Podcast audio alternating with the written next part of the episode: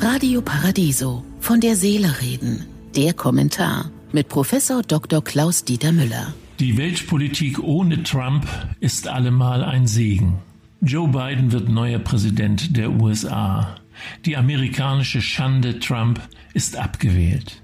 Es bleibt die Frage offen, wie die Hälfte eines so großen Volkes einem Mann erneut die Stimme geben konnte, der seit Amtsantritt nur gelogen hat und seine konstruierten Wahrnehmungen als alternative Fakten bezeichnete, der auf unterstem sozialen Niveau agierte, alles und jeden beleidigte und diffamierte und vor allem nichts in Richtung America First bewegt hat.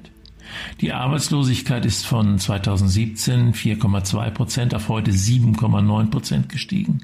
Das Wirtschaftswachstum der USA war zu Beginn der Ära bei 2,3 im Plus und ist heute bei minus 3,5. Der Schuldenberg ist unter Trump auf fast 27 Billionen Dollar angestiegen.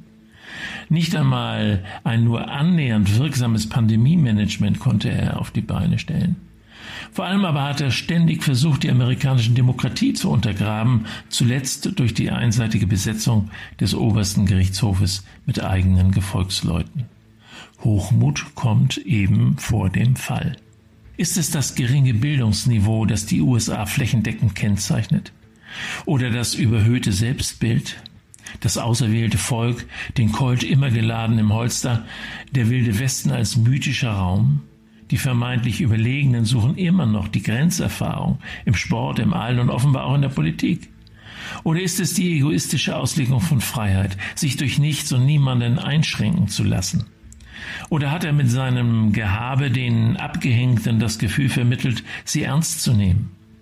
Oder hat es gar damit zu tun, dass es, wie bei uns auch, keinen wirklichen gesellschaftlichen Meinungsaustausch mehr gibt, die Menschen sich ihre Meinung in den sozialen Medien bilden, in denen sie ohnehin nur auf solche treffen, die ihre Meinung sind?